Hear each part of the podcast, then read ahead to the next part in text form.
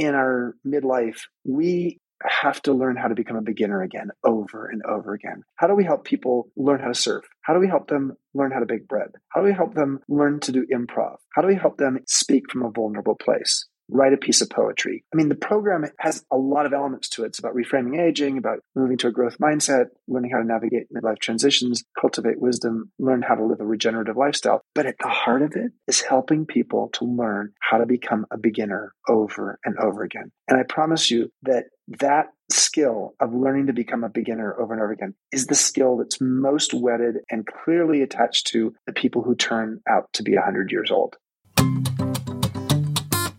Hey, so last time I had my friend Chip Conley on the podcast, it was a different world. And his world, personally, had just been turned upside down. We were sitting in my studio together. I was living and recording in New York, and literally hours before, Chip received a phone call telling him he had cancer. He chose to come in and continue with our conversation and even share a bit about where his heart and head were at that moment while also being incredibly present in the conversation and sharing his emerging passion and ideas and emotions, his take on the role of what he called modern elders. Since then, so much has changed. Once again, in our world, on a very personal level, in Chip's, so I invited him to come back and share his journey. And we explore how that day shifted everything, how the years have been for him from a physical and emotional well-being standpoint. But then we really shift gears and Chip shares how that early seed of an idea around the deep wisdom and value and sharing and learning and potential for profound intergenerational contribution led to the creation of what's now become a global institution called the Modern Elder Academy with campuses in Baja, Mexico and New Mexico and programming that is building community and changing lives in amazing ways. And by the way, if you're wondering why Chip's name might sound familiar, beyond earlier appearances on Good Life Project, he's also a New York Times bestselling author, the hospitality maverick who first built and sold this incredible boutique hotel chain, flatlined on stage while keynoting, then reclaimed and reimagined his life, stepping in to help Airbnb's founders turn their fast growing tech startup into a global hospitality brand, all before founding the Modern Elder Academy, becoming a board member of Encore.org and an advisory board member for the Stanford Center for Longevity. If you are in a moment where you're really thinking about what you want the next season of work and life and contribution to look and feel like, this is a don't miss episode. So excited to share it with you. I'm Jonathan Fields, and this is Good Life Project.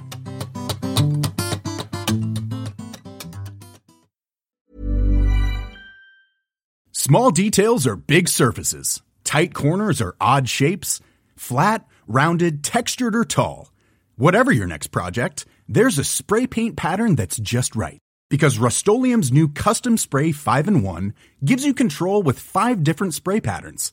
So you can tackle nooks, crannies, edges, and curves without worrying about drips, runs, uneven coverage, or anything else. Custom Spray 5 and 1. Only from Rust A lot can happen in three years, like a chatbot may be your new best friend. But what won't change? Needing health insurance. United Healthcare Tri Term Medical Plans, underwritten by Golden Rule Insurance Company, offer flexible, budget friendly coverage that lasts nearly three years in some states. Learn more at uhone.com. Good Life Project is sponsored by LinkedIn Ads. So, as a business to business marketer, your needs are unique. B2B buying cycles are long and your customers face incredibly complex decisions. So, isn't it time you had a marketing platform built specifically for you? LinkedIn Ads empowers marketers with solutions tailored for B2B. Imagine having direct access to a billion professionals, including 180 million senior executives and 10 million C level leaders with LinkedIn's powerful targeting tools built for B2B, you can drive serious results. LinkedIn ads generated two to five times higher return on ad spend than other social platforms in the technology space. We've actually tapped the power of LinkedIn ads a number of times ourselves and the campaigns have been really successful. If you're ready to revolutionize your B2B marketing, try LinkedIn ads with a $100 credit on your next campaign. Terms and conditions apply. Go to linkedin.com slash goodlifeproject to claim your credit. That's linkedin.com slash goodlifeproject or just click the link in the show notes. Terms and conditions apply. Man, last time we were in the same place together physically, your life was profoundly different. My life was profoundly different. The world was profoundly different. We were hanging out actually in my home studio in New York City.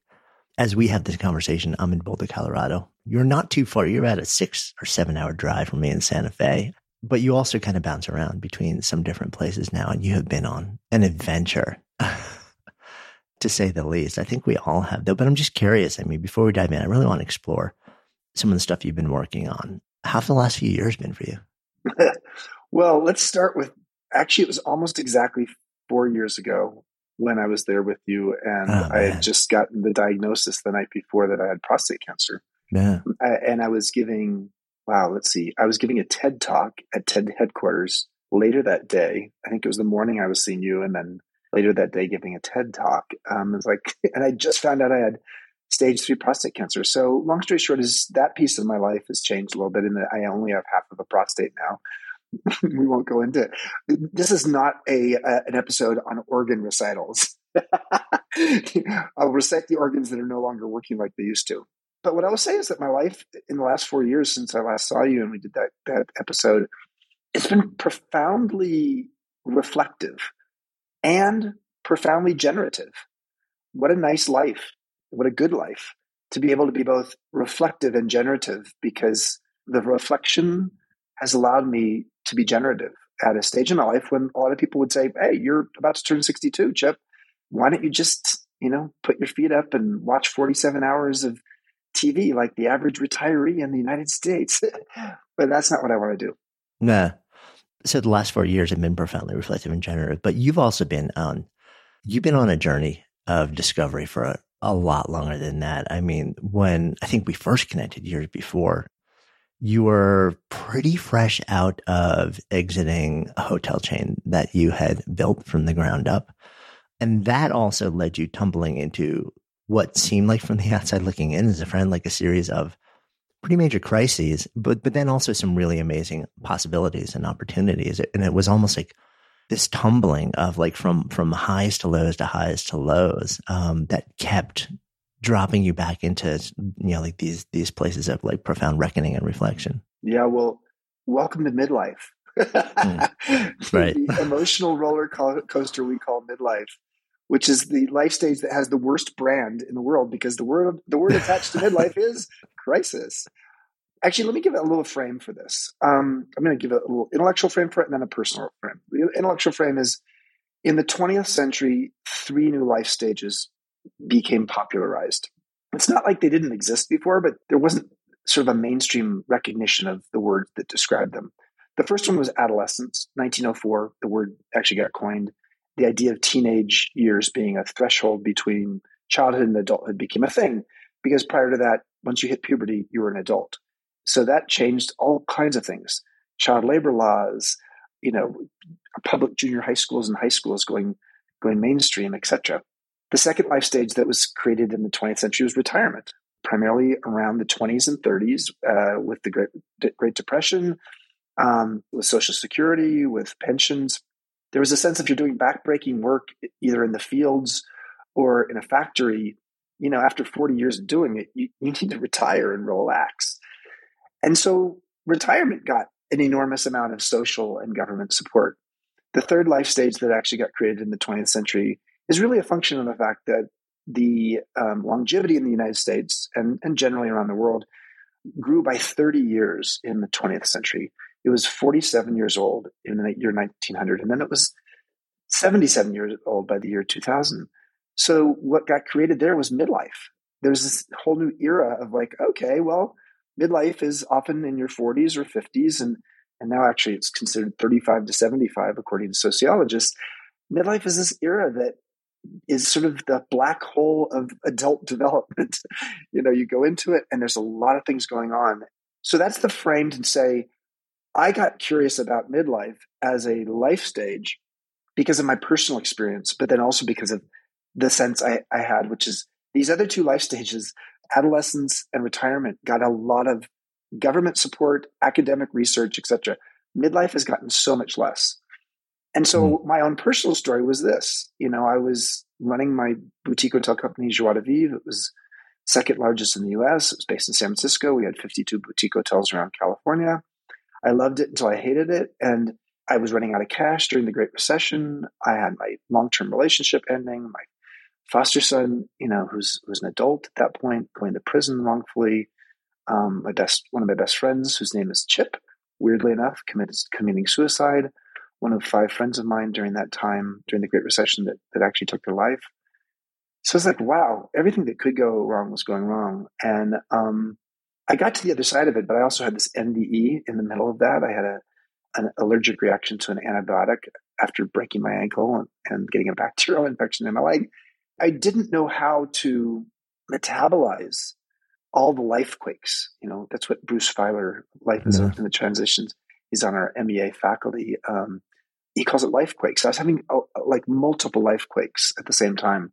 And all I could do was just to, you know, rely on one of my best friends who's, who's a, you know, a, an executive and life coach, Vanda, and she talked me down from, you know, literally feeling like I wanted to go jump from the Golden Gate Bridge.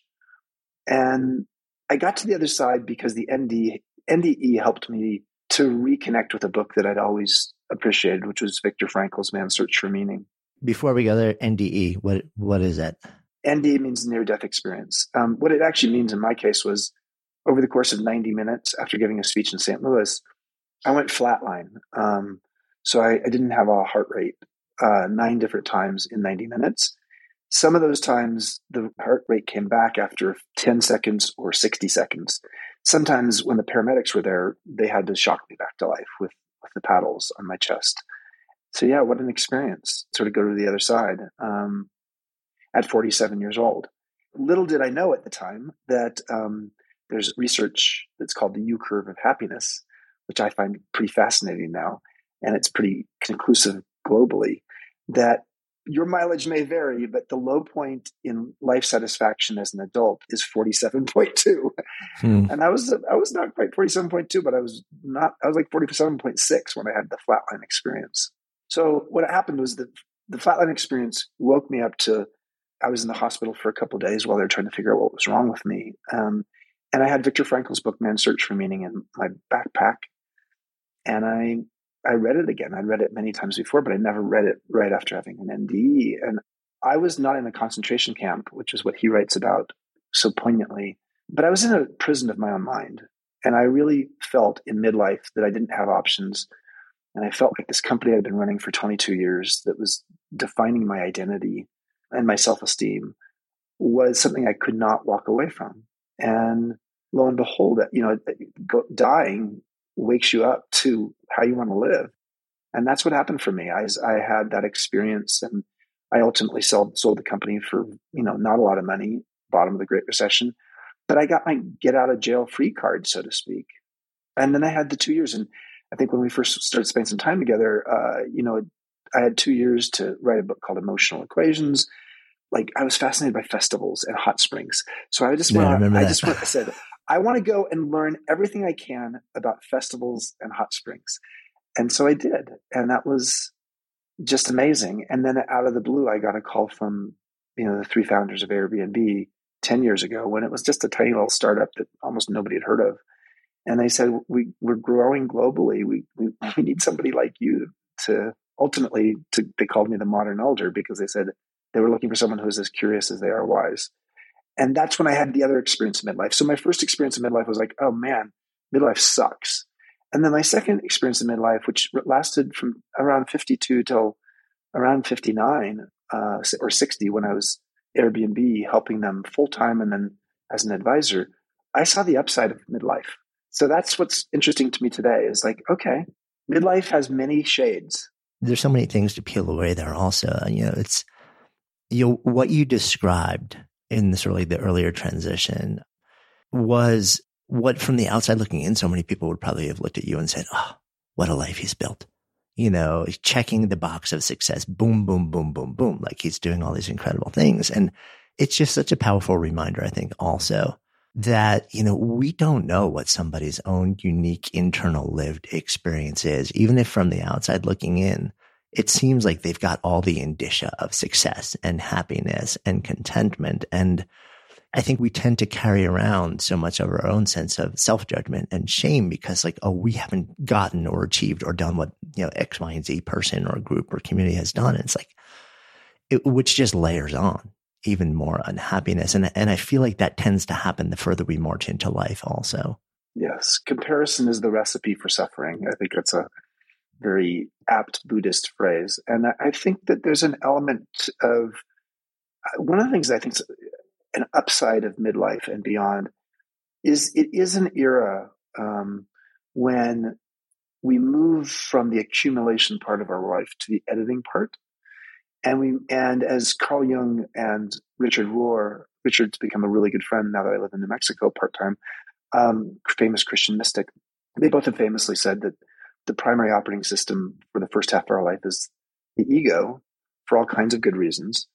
And then the primary operating system around midlife shifts to the soul. And yet, no one gives us operating instructions about how to go from automatic to manual transmission in this car that we're driving. And yet, in moving to that place of focusing on the soul a little bit more, going interior, what happens is we are less focused on comparison. And that brings us some relief. Brene Brown, who's become a good friend, and she talks about the great midlife unraveling. And when you hear that, you hear like unraveling. Wow, that sounds bad. Like something that unravels, like falling apart. But actually, when I looked at the word ravel, the word ravel means something that's tightly wound. so unravel just actually allows you to start creating some space in your life and maybe making some edits, discern with discernment of what you don't need anymore. You know, the the the archetype that defines you, the identity that defines you, the mindset that doesn't serve you, the people in your life that you know, frankly, aren't aren't nourishing, and maybe you're not nourishing to, to them either. These are the changes we make in midlife if we're healthy, because what that allows us to do is to look at the second half of our adulthood as an opportunity to start to be a beginner again and try something new.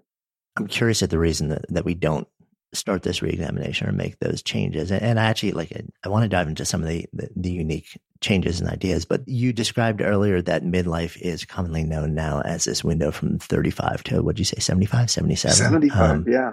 75. So that's a 40 year window, which it's a mar- the midlife marathon. Right. You know, so that is very likely larger than the span of like those two other stages that you described. And I'm curious about the role of rituals um, in mm. kickstarting a process of reexamination. Because when we hit adolescence, we have rituals for that, right? Oh, for sure. You know, we have a lot of them are faith based rituals or just, you know, like sweet 16s or commencement. Yeah, you have bar mitzvah, bat mitzvah, communion. Right. You've got all this stuff, which kind of says like there's a big change happening when we like quote retire, which like who knows what that means anymore, right? I remember being in a large government job in a past life, and every time somebody retired, a memo went around, and everyone would gather, and there was a plaque, like ceremony and a presentation. like we had yes. these rituals, you know. Right. But the way that you're describing midlife, there's unless I'm missing something, there's no moment, there's no ritual that says, okay, so let, let's acknowledge the fact that we're actually making this transition, and let's take a moment to really understand what this means. Am I missing something there? No, you're not missing anything at all. It, it, here's here's a, a, another frame. You know, I, I'm a bit of a geek when it comes to social sciences. So a word that has recently been popularized is middlescence. So again, adolescence as a word didn't exist in 1904, and then actually helping to give it a word, this idea of your teen years when you're going through identity and physical and emotional and hormonal changes, helped people to see, hey, adolescence is the threshold between childhood and adulthood thank God, you know, 100 years later, we now have a word called middle middlescence. Because when you're going through middle middlescence, which often happens between about age 45 and 60, you're going through physical, emotional, hormonal, and identity transitions, sometimes between the what you could call adulthood and elderhood. Now, to be clear on elderhood, I'm not talking about elderly. That's maybe the last five years of your life. To be an elder basically means you're generally older than the people who, who surround you. So, what if we were to actually realize that adolescents needed lots of rituals and rites of passage and schools and tools to help people through a transitional phase in one's life? Similarly, midlife needs that as well. And, and honestly, uh, Jonathan, that's why I felt having lost five friends in midlife, all men, 42 to 52 years old, uh, during the Great Recession, and having suicide ideation myself during that time because I just felt like I, I was stuck in a jail. I, you know, decided, you know, five years ago to create the world's first midlife wisdom school and call it the Modern Elder Academy, MEA, because that's literally what they called me at Airbnb um, in a loving way. because we do need rites of passage and, and, and rituals. And if you can create a midlife wisdom school that allows people to have time to reflect on how they can cultivate and harvest their wisdom and maybe repurpose it in new ways and reframe their relationship with aging. There's a, there's a woman named uh, Becca Levy from Yale, and her research is fascinating. It's, she's been able to show over the last 20 years that when people can actually shift their relationship with aging or their mindset on aging from a negative to a positive, you gain seven and a half years of additional life. Now that is more life, and her research shows, with you know all variables being equal, that's more life than a person uh, gains if they stop smoking at 50 or if they start exercising at 50.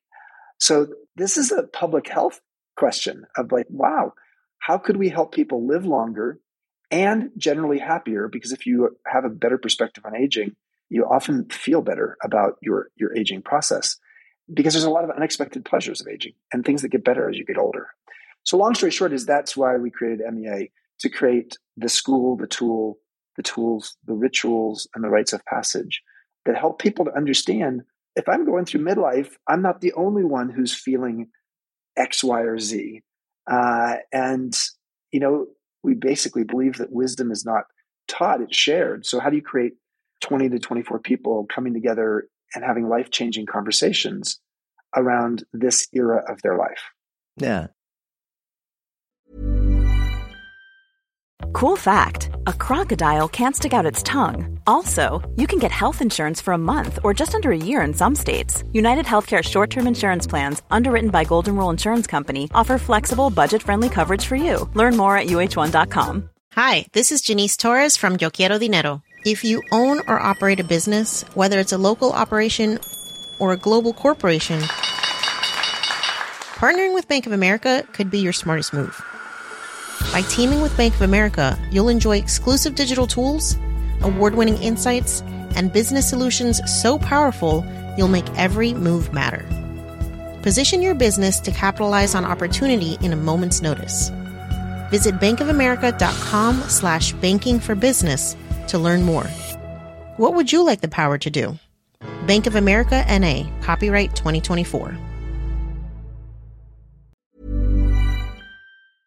Good Life Project is sponsored by Lexus GX. So have you ever owned something that inspired you to just up your game? For me, it was this high-end mountain bike. I love the ultralight frame, the suspension, the precision gearing, and I realized it deserved to be ridden to its full potential. So I started training harder so I could experience the joy it could give back to me. And it paid off. That bike helped me discover just new levels of performance and straight up joy. When we own exceptional things, they inspire us to do exceptional things. The all new Lexus GX has an exceptional capability that will have you seeing possibilities you never knew existed. Its advanced technology and luxurious interior mean that wherever you go, you'll never go without. Imagine tackling rugged landscapes with the available 33 inch all terrain tires and multi-terrain select, then unwinding with the available front row massaging seats. This is a vehicle that inspires you to go further to live up to its full potential. So why settle? Live up to the all new Lexus GX, luxury beyond limits. Experience amazing at your Lexus dealer. Good Life Project is sponsored by LinkedIn Ads. So as a business to business marketer, your needs are unique. B2B buying cycles are long and your customers face incredibly complex decisions. So isn't it time you had a marketing platform built specifically for you? LinkedIn Ads empowers marketers with solutions tailored for B2B. Imagine having direct access to a billion professionals, including 180 million senior executives and 10 million C-level leaders with LinkedIn's powerful targeting tools built for B2B, you can drive serious results. LinkedIn ads generated two to five times higher return on ad spend than other social platforms in the technology space. We've actually tapped the power of LinkedIn ads a number of times ourselves and the campaigns have been really successful. If you're ready to revolutionize your B2B marketing, try LinkedIn ads with a $100 credit on your next campaign. Terms and conditions apply. Go to linkedin.com slash goodlifeproject to claim your credit. That's linkedin.com slash goodlifeproject or just click the link in the show notes. Terms and conditions apply. I mean, it's interesting. You brought up this one sort of like pretty powerful piece of research. As you were sharing that, my mind flitted back to, I think it was Ellen Langer did this like original research where she basically took people and transported them into an environment that was rebuilt to physically mimic what they had in their, I think it was their 20s and 30s. And they measured all the vital statistics and the cognitive function, everything beforehand. And then after spending time in that environment after, and with no other shift than just like changing the physical environment and having them exist there, not telling them anything or having them practice anything, there was a profound change in like all the things that we would measure to signify mental and physical health. Yeah. It is fascinating. And and so much we've had we've done so little work in this area. And partly because historically people didn't live this long. So there was an element of there's an element, you know, we had three stages in life. You learn to 20 or 25, you earn till you're 60 or 65, and then you retire till you die. And and frankly, retirement accelerated mortality by two years for a variety of reasons. So as people are living longer, now of course COVID has affected longevity in all kinds of, you know, you know, profound ways. But you know, coming out of COVID, longevity is going to continue to go back up again. And in the rest of the world, actually, it's interesting. Our longevity in the US is much more suffering than the rest of the globe. The the variation in terms of longevity in the US compared to the rest of the developed world has has actually it's like five we were we die five to six years younger than most of the rest of the developed world interestingly so long story short is it's something we need to tap into because we spend billions of dollars multi billions of dollars a year on psas public service announcements to stop smoking for good reason and to start exercising for good reason. But we have no psas around the unexpected pleasures of aging or what gets better with age or you know why you should maybe aspirationally imagine that elderhood could be a good thing. And it's for all kinds of reasons because you know we have a structural ageism in society in all kinds of ways. So you know that's partly what i feel like i'm earth to do now is the meaning of life is to find your gift and the purpose of your life is to give it away. And i found my gift during midlife because i had the the worst of times and the best of times um, I saw my relevance. You know, the elder of the past was all about reverence. I think the elder of, of, of today, the modern elder, is about relevance. And that's why that curiosity is really essential because, you know, you, you can't be relevant if, if you're not up to date on like what's happening in the world. And how do you take that wisdom you may have in you and apply it in new environments as I had to at, at Airbnb because at 52, I was joining a tech company where the average age in the company was 26. And Brian Chesky, the CEO, I was mentoring him. I loved it. Seven and a half years did, did that. But I was also reporting to him, and he was 31 and I was 52. So, what's it like to report to your mentee? So, it's a fascinating journey and one that we're going to see more of because, Jonathan, over 40% of Americans today have a younger boss. And by the year 2025, according to the US Department of Labor, the majority of Americans will have a younger boss. So, this idea of the dynamics in the workplace of who's mentoring who and what does it mean to be a mentor, a mentor and an intern at the same time. All of that's fascinating and new, new, a new dynamic. But it does require those of us who are getting older to be open and have a growth mindset around how could I improve and learn in this new environment.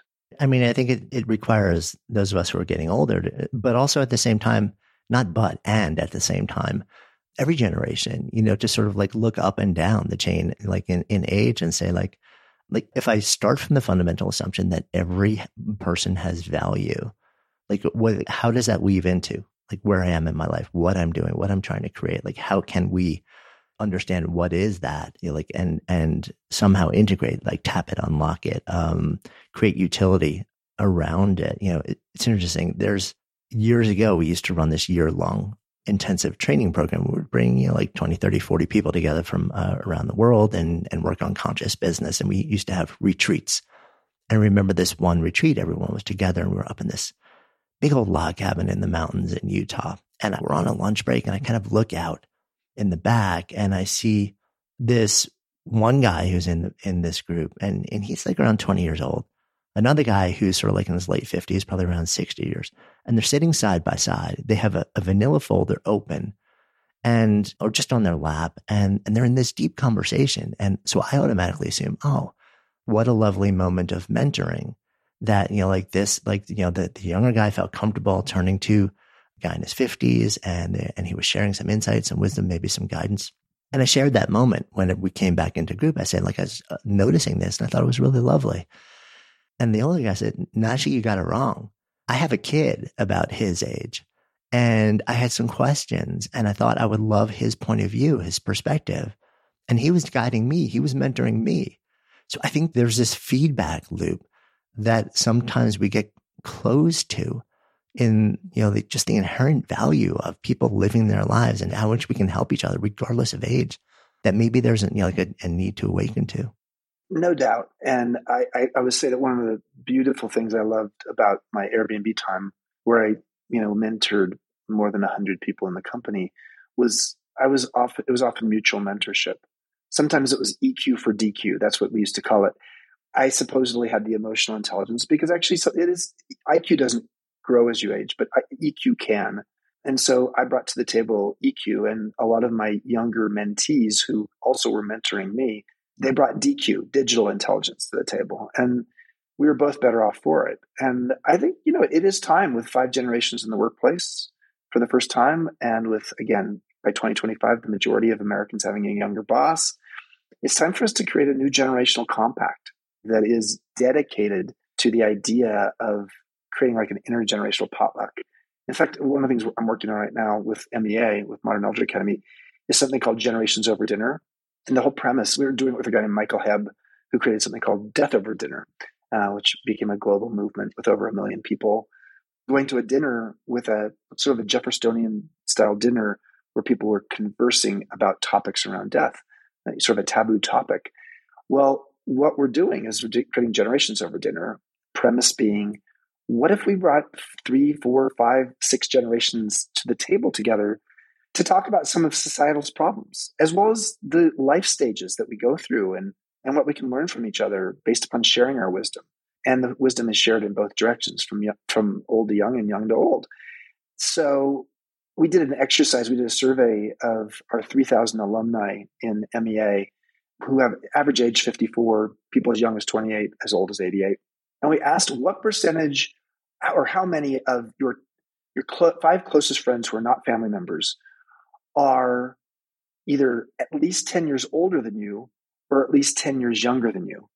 And what we found amongst 3,000 people from 40 countries is that 80% of the friends we have in our life, people who we consider our confidants, are people who are within 10 years older or younger than us. So there's they're not necessarily generationally in a different generation.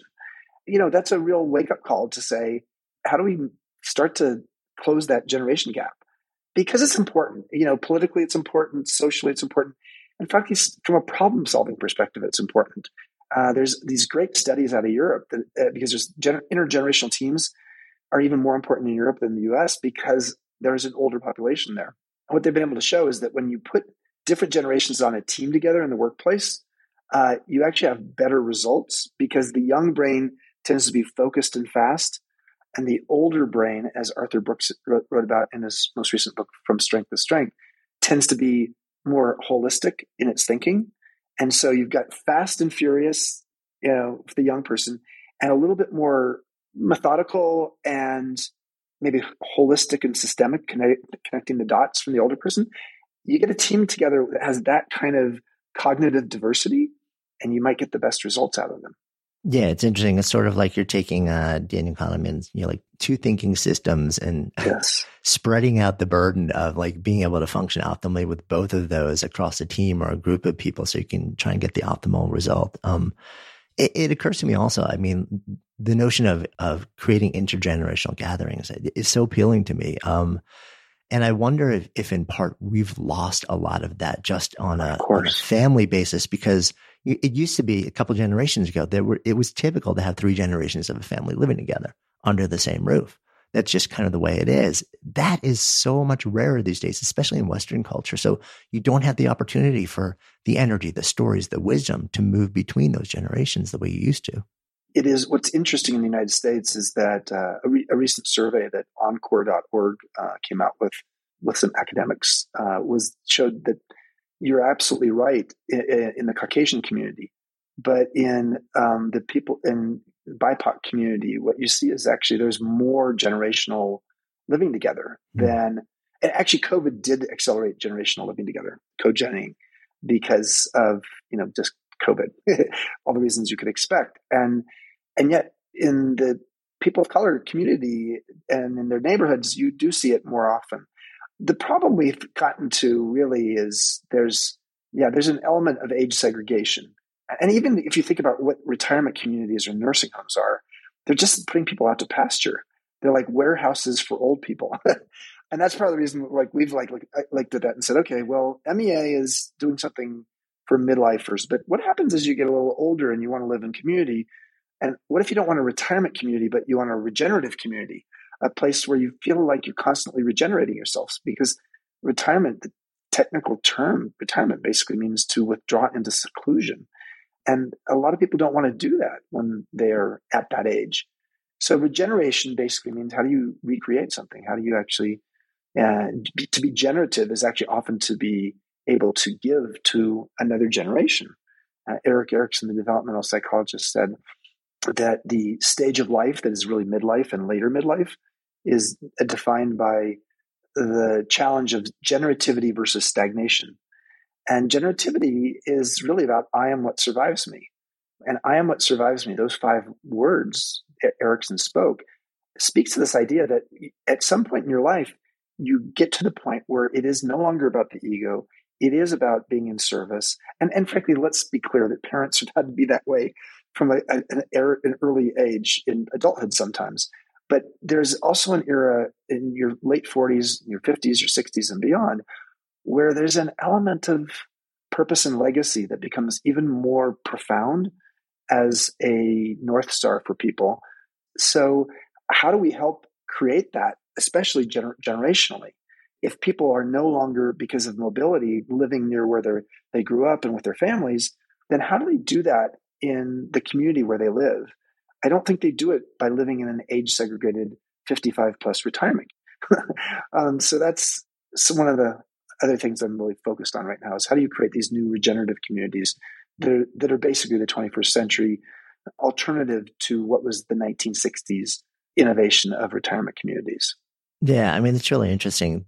The idea of just really very intentionally bringing together different generations for the benefit of all but I don't want to skip over what you just shared. Um, you know, the notion of, you know, like as you move further into life, it becomes more about what you leave behind. Um, and maybe I'm I'm hearing that wrong um, because mm-hmm. I tend to have a knee jerk reaction when I hear things like that. On the one hand, I understand it. You know, like we significance becomes more important to us. Like that, that's where a lot of the energy is. At the same time, I'm just going to reflect my own experience here. You yeah. Know, like I'm 56. I'm thinking about a lot of the same things.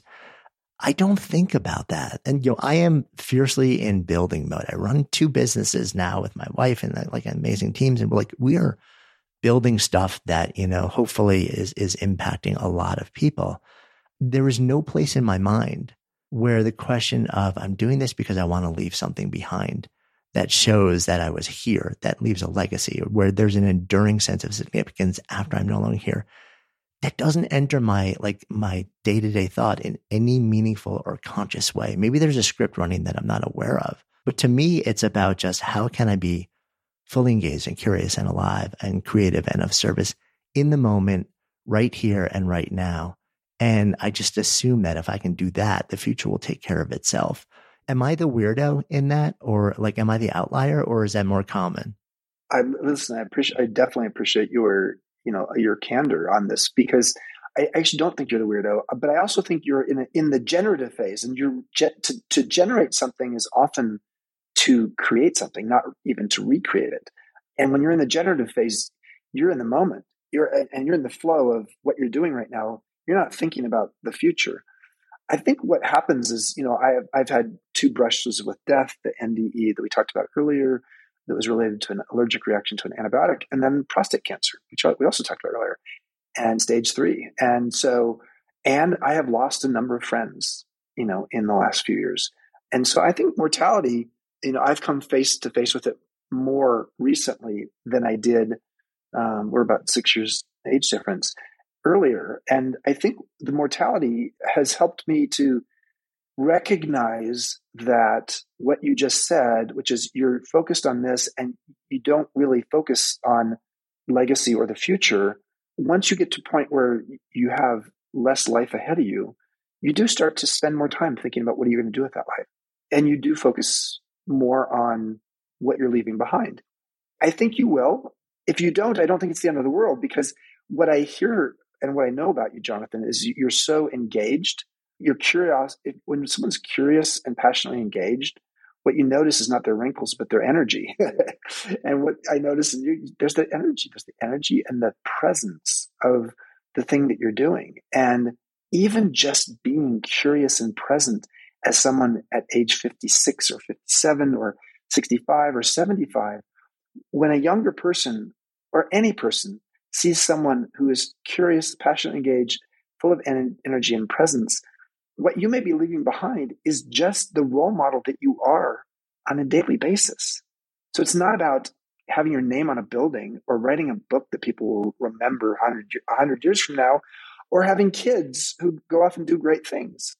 It literally may be the character qualities. One of the things that we really focus on at MEA is who are the people who you most admire in your life? And you know that you've had some contact with what were their character qualities that you most admired? What are the character qualities you would like to be remembered for? Not so much the eulogy. I mean eulogy is interesting but but more just like you know the thing that people will say about you when you're no longer here. And like how are you investing in those character qualities? This, i'm sounding very much like david brooks right now. Um, the road to character was one of his books as well as the second mountain. And you know he, he his work weaves very much with our MEA curriculum and what we do. But I do think that's a really profound question that we don't really ask a lot, which is what are the character qualities you want to be remembered for? When I do, you know, work with men, you know, as a mentor to young CEOs and things like that, that is mm-hmm. one of the questions I ask them as a leader. Like, what are the five adjectives you want your people to use to describe you? And let's go out and then ask your top 12 people that you work with, what are the five adjectives they think would describe you. And then let's compare. And of course, that comparison is usually a painful one. And then the next question we ask is okay, what are the habits or behaviors that you could actually start to just imbue yourself with that will actually allow you to be seen as an encouraging leader, if that's one of your five words? And yet nobody said encouraging. So one of them might be just literally coming up with the idea of like twice a day out of the blue, you give recognition or appreciation to someone who works with you and that's something you just build into your habits and and so so this idea of of starting to invest in your character is something that I think is a relevant one in midlife. And for you as a leader of the two companies that you're leading, Jonathan, that might be much more relevant to you as legacy than the idea of like, well, what am I giving to the world 20 years from now? It's definitely interesting. And, and, and as you're framing it in the context of a leader, my brain is translating that in the context of family. Yeah, for sure. You know, because those same questions that you asked, you know, like what are the five qualities, you know, like that you want to be known for? You know, you could pose that for a leader and a team, but you could also pose it as a parent or a caretaker and their kids or their brother, or their sister. Like, you know, like what if you went out to your nuclear or extended family or chosen family? Right? And pose that exact same thing. I'm guessing we would all have some level of disconnect, no matter how, who we pose that to, um, whether it's in a business context or a deeply personal one. Yeah, it's a little scary to even imagine it because, like, ah, but it's a great question because yeah. it actually so much of life is about what what we're intentional or conscious about, and you know, there's so much that's important that we are not very intentional or, or conscious about. And just, you know, I'm a big Carl Jung fan. Taking what's unconscious and making it conscious is part of the process of, I think, of adult maturity and frankly, part of the process of building that character. Good Life Project is sponsored by Lexus GX. So have you ever owned something that inspired you to just up your game? For me, it was this high-end mountain bike. I love the ultralight frame, the suspension, the precision gearing, and I realized it deserved to be ridden to its full potential. So I started training harder so I could experience the joy it could give back to me. And it paid off. That bike helped me discover just new levels of performance and straight up joy. When we own exceptional things, they inspire us to do exceptional things. The all new Lexus GX has an exceptional capability that will have you seeing possibilities you never knew existed. Its advanced technology and luxurious interior mean that wherever you go, you'll never go without. Imagine tackling rugged landscapes with the available 33 inch all terrain tires and multi-terrain select, then unwinding with the available front row massaging seats. This is a vehicle that inspires you to go further to live up to its full potential. So why settle? Live up to the all new Lexus GX, luxury beyond limits. Experience amazing at your Lexus dealer. This message comes from BOF sponsor eBay. You'll know real when you get it. It'll say eBay Authenticity Guarantee. And you'll feel it. Maybe it's a head turning handbag a watch that says it all, jewelry that makes you look like the gem, or sneakers and streetwear so fresh every step feels fly. eBay gets it. So look for the blue check mark next to that thing you love and be confident that every inch, stitch, sole, and logo is checked by experts. With eBay Authenticity Guarantee, you can trust that feeling of real is always in reach. Ensure your next purchase is the real deal. Visit eBay.com for terms. Hi, this is Matt and Sean from Two Black Guys with Good Credit. If you own or operate a business, whether it's a local operation or a global corporation, partnering with Bank of America could be your smartest move. By teaming with Bank of America, you'll enjoy exclusive digital tools, award winning insights, and business solutions so powerful you'll make every move matter. Position your business to capitalize on opportunity in a moment's notice.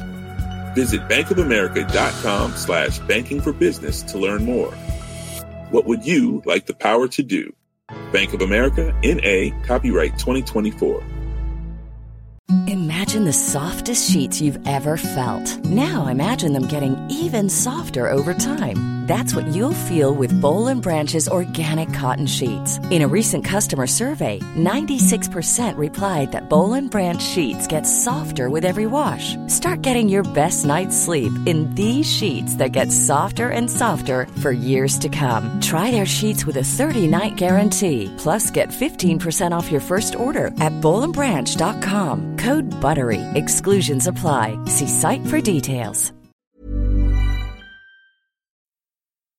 as we have this conversation, clearly you're a geek. You study a lot of different philosophers, scientists, fields of yeah. study. At the same time, you're now sitting like five years into um, your own endeavor. You're sitting on your own pretty deep and pretty fascinating data set, like 3,000 people, 3,000 lives. Um, when you look at that, I'm curious what are the deep insights that you see really bubbling up from now this like substantial group of of human beings mm-hmm. what are the mm-hmm. commonalities the patterns that you're seeing that maybe we weren't even aware of maybe you weren't even aware of or, or surprised by before this whole thing started great question thanks jonathan um, the dr phil pizzo who used to run stanford medical center and now and created stanford distinguished careers institute which is sort of like we're like the volkswagen they're like the mercedes in terms of uh, they have a much smaller number of people they touch, and they do a year long program, and it's a lot more expensive. His work, and he's actually now at 77, a Catholic guy, going to go. He's he's a rabbinical student and learning to become a rabbi, studying to become a rabbi. So, long story short, is what Phil Pizzo's work has shown is the three most important foundational qualities for people after age 50 are the following: their purpose, community, and wellness. And Dan Buettner, who's a, a teacher, actually Phil's a teacher on our online program, Dan Buettner is teaching at uh, MEA uh, next year in March. The guy who started the Blue Zones or conceived of the concept of the Blue Zones, the idea of longevity pockets in the world and what are the qualities of those places. He says the same thing. So let's look at, let's unpack that for a second. Purpose community and wellness because I've seen this face to face at MEA. So when a person retires or they're in the later start of the, part of their career and they sort of feel like they're bored or they don't know what's next for them, especially when you retire, you lose purpose. I mean, there's no doubt about it. it the average person is retiring from something, not retiring to something. And therefore, that's why the, they end up sitting on a couch 47 hours a week watching TV. So, one of the most important qualities is to look at not so get, get so uh, wrapped up on what's my purpose, because actually it sounds like a possession that you might have left in the bathroom at the gas station. So, it's not, purpose is not a possession, um, it is a verb. How to be purposeful. Asking the question of what are you passionate about? To what end might you be purposeful is a helpful one because a lot of people actually, as they get older, are feeling in the need for that. Because especially if they're if they've been a parent and they're now an empty nester, that also can lead to a sense of oh well, purpose was all about you know raising my kids, and now they're okay, and now they have kids and have grandkids, and you know there's an element of purposefulness that's important. Community is the most important of the three. It's obvious if you retire that you know a lot of your social life and a lot of your relational life was built around the people you work with. And if you're no longer in a workplace, or frankly in COVID, if you're not seeing people as much, community becomes, and the loss of community becomes really profound. I've used profound way too many times on this podcast, but I guess it's like, you know, hanging out with you makes me feel like it's an important word. And what happens is people feel lonely, they feel disconnected, I would say it's probably the number one thing we've seen at MEA. And it's part of the reason we have 26 regional chapters around the world. That was not MEA's idea. That was our alumni in various parts of the world just saying, we want to connect with other alums. Could you create some regional chapters? Because we want that community connection, what I like to call a social wellness. We tend to think of, and, and that brings me to the third one, the third quality, which is wellness. And the thing that's interesting about retirement and, and is that when people are retiring, understand purpose and community might go away, but you'd think wellness would just get better because you have more hours of the day to work on yourself, to go for a hike or go play golf or, you know, go swim or be careful if you learn how to cook so you can be a better nutrition. But in fact, because you lose structure and discipline when you retire, a lot of people actually lose their wellness because they did the structure and discipline of going to the gym was sort of fit into a normal schedule of like, I got to do it before or after work. And when you lose the discipline and the structure, people lose the wellness. And I like to just say social wellness because that's where community and wellness come together. Uh, we tend to think of wellness as a, a, a personal endeavor. You know, my nutrition, my sleep, my exercise. But you know, the word Ill- illness starts with an I, and wellness starts with a we. And it's interesting that we speaks to wellness on a very important level, which is if you live in a community of, of healthy and well people, you are more likely to be well. And some of that social connection that you're having is creating, you know, heart and mind relational wellness. And um, it's something you got to invest in. And so I would just say one of the big lessons of our five years at MEA is those are three important qualities. I think another key lesson is this is one of the challenges for people after about age 45 or 50 is for a lot of us, it's hard to become a beginner again. And the reason for that is because somehow we feel like, you know, you don't look very good as a 57 year old, as I was five years ago, going out learning to surf for the first time. Because MEA in southern Baja in Mexico is right near a, a famous surf break. And it's like, okay, well, I asked myself the question what is it that I know now or have done now at 57 that I wish I'd learned or done 10 years ago. So once I got that in my brain, then I asked the question at age 57, what is it that I will regret 10 years from now if I don't go and learn it or do it now? And that is how five years ago I started learning, and I started learning Spanish because I'd never learned Spanish. I learned, I learned French in high school. And uh, I would regret if I'm living half time in Mexico that I don't understand Spanish. I would regret living near a surf break that I'm not able to go and at least learn how to surf, even if, even if I'm not very good. We in our midlife have to learn how to become a beginner again over and over again. And that is a real subtext of our MEA program. How do we help people learn how to surf? How do we help them learn how to bake bread? How do we help them learn to do improv? How do we help them in circle speak from a vulnerable place? write a piece of poetry. I mean, the program has a lot of elements to it. It's about reframing aging, about moving to a growth mindset, learning how to navigate midlife transitions, cultivate wisdom, learn how to live a regenerative lifestyle. But at the heart of it is helping people to learn how to become a beginner over and over again. And I promise you that that skill of learning to become a beginner over and over again is the skill that's most wedded and, and clearly attached to the people who turn out to be 100 years old. And that actually makes a lot of sense to me. And, and I'm going to ask the obvious question then, which is what, what stops us? Because the thing that jumps out to me immediately is ego. Like you reach a certain point in your life and you're like, sure. I don't want to be seen as that person, struggling, yeah. not knowing, like everybody.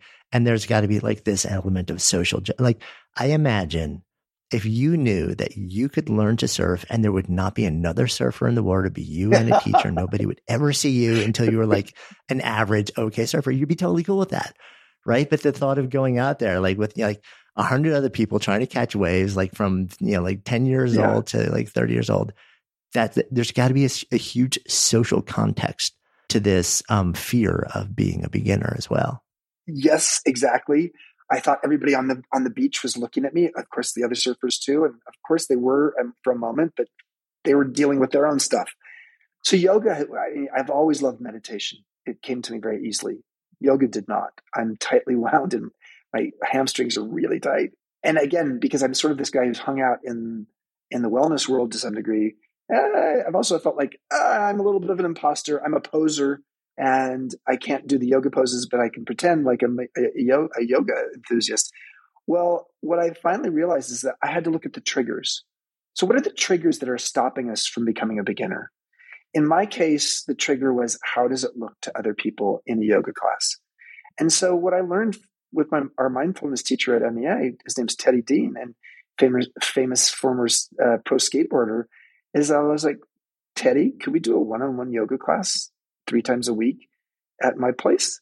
And as soon as I did that for about three to six months, I realized that my problem in yoga class was I kept my eyes open all the time. I was not going inside my body. I was staring at everybody else. And so what I came to realize is like I can go into yoga class now and close my eyes and I don't see anybody else. When I'm meditating, I'm not I have my eyes closed. I'm not comparing. And so I feel a lot more comfortable in yoga classes now because I feel like I have gotten more confident in my yoga, but also more clear that the purpose of yoga is to go inside, not to be looking around outside. But I had to do a little bit of training and know that my trigger of what does it look like to others was mm. going to be hard to solve. And so I, I had to look for the workaround. And the workaround was doing a one on one, a series of one on one classes. So looking at the trigger, the trigger could be, I feel like I'm going to get hurt. Surfing could be one of those. Like, okay, you know, eh, so you you figure out, okay, well, what can I do to actually address the trigger? Because the trigger is where we shut down. Yeah, it's sort of like the the the place where we stumble, and and I feel like this also loops into you know Arthur um, Brooks' work, who you brought up earlier, like you know what he describes as the winner's curse, because it's almost like if you have had a really high level of success in any domain in life before this, you like to see yourself as that person who has had this high level of success. Like I am no longer, I'm so far from being a beginner. I am the one that everybody turns to when they want to know how to do this particular type of thing. And then to go back to that place, you know, like to your point, even if social context, social judgment, like even if that fear isn't the central trigger for you, the way you see yourself, like we hold ourselves very often to brutalizing standards. And it's almost like the more that you have achieved in your eyes, at least beforehand, I'm guessing the harder it is, you know, without even regard to social context, for you to allow yourself to go back to that place because you've got to basically go to a place where you're saying, I am complete neophyte. Like I am, yeah. I know nothing. And in terms of like our own just sense of self and how we have formed identity often for decades, it's kind of like dismantling that a little bit in the name of creating a more spacious and forgiving like future identity. Let me tell you about a ritual we do at MEA within the first 24 hours that someone's in the workshop. Workshops are usually five or seven nights. And it's a beachfront campus, about five acres. Um, first 24 hours is pretty intense. And we end the 20, first 24 hours with this thing called the Great Midlife Edit. And it's after done, having done an exercise in the afternoon where people go and look at about 200 to 300 name tags, each of which some of them are blank, so you could write whatever you want on them. But most of them, what they are, are their mindsets or identities or archetypes of how you see yourself. I am the hero, or I have to be perfect, or I'm too old to learn technology, or I'm too old to find my soulmate, etc. And we do this exercise where people actually own the name tags, you know, and they put them on their chest. And then we go through an exercise where they actually get to know each other really well by what's on their chest and, you know, uh, being in line with each other and seeing seeing what are these archetypes and mindsets that aren't serving them anymore.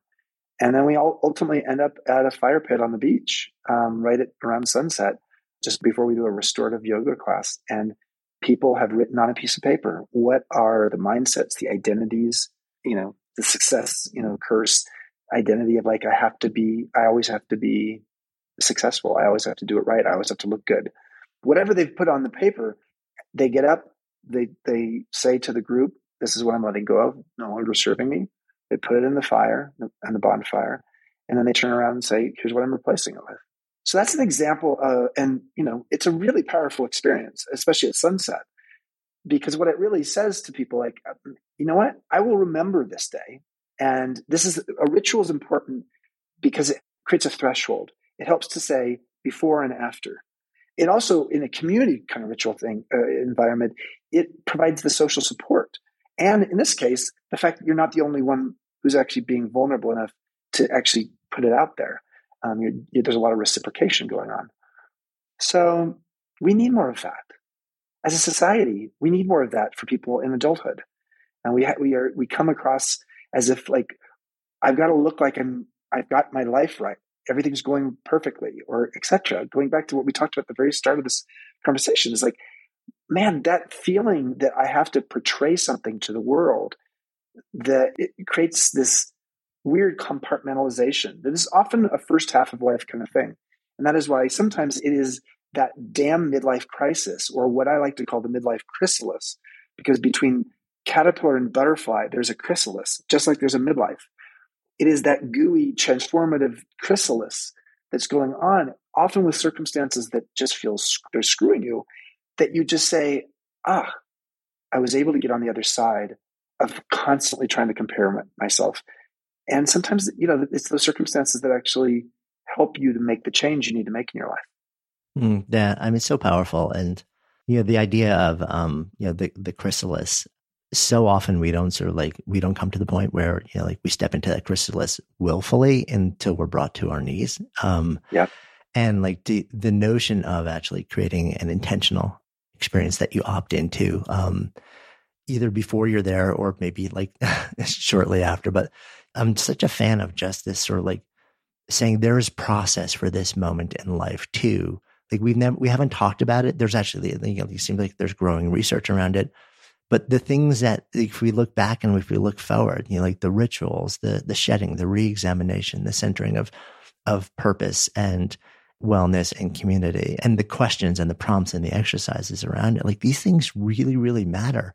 They signal to us like I'm stepping into the next season, and they also probably signal to those around us. And if we can invite, you know, a community to come into it with us, then we we don't have to travel alone. And I think it's just, you know, as we have this conversation at the tail end of, you know, like two and a half or so years where everybody's world, no matter who you are, no matter what age you are, no matter where you are in the world, has been utterly turned upside down. There is so much reimagining going on. And there's so many folks in that 35 to 75 window who are probably saying, huh, I've been shaken really, really, really, really hard enough to know that what's got me here is not what I want to get me there, but I don't know. I don't know how to handle this moment. So, which is why I love the ideas and the prompts that you're offering because I think so many of us are in that moment, then we realize or we acknowledge. And the notion that there is guidance, I just think it, it brings hope to like this moment. There's guidance and there's time. And, and the thing about yeah. the time is the average age of people coming to MEA is 54. When we surveyed them, the average age they think they're going to live till is 90. Hmm. Jonathan 54 is exactly halfway between 18 and 90. So, in essence, at 54, you're halfway through your adult life. But generally speaking, the way we think of our lives, we don't think of like, okay, at 54, I have I have just as much adulthood ahead of me as I did behind me. It's like, no, we don't think that way. And that's why this is helpful because frankly, if we don't get this right, you end up in this weird downward cycle that, you know, leads to people being cranky and, you know, getting hooked on opioids and, you know, all the kind of social ills. The the suicide rate for people 45 to 65 today is about 60% higher than it was in the year 2000. So there's a problem. And there's support and solutions and, and there's possibilities. Support. Exactly. Too. Thank you.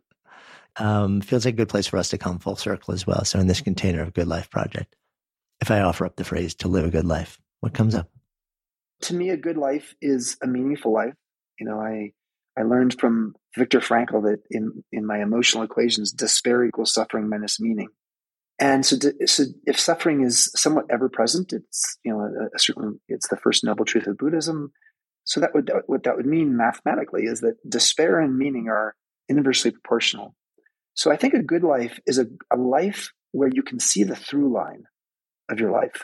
You can understand, you know, it's easy with 2020 vision to, to look at with hindsight how it all wove together. But when you can actually see, even in the worst of times, the through line of how your life has meaning and how it has meaning for other people, both in terms of how you show up with your character, but also how you serve, to me, that's a good life. Mm. Thank you.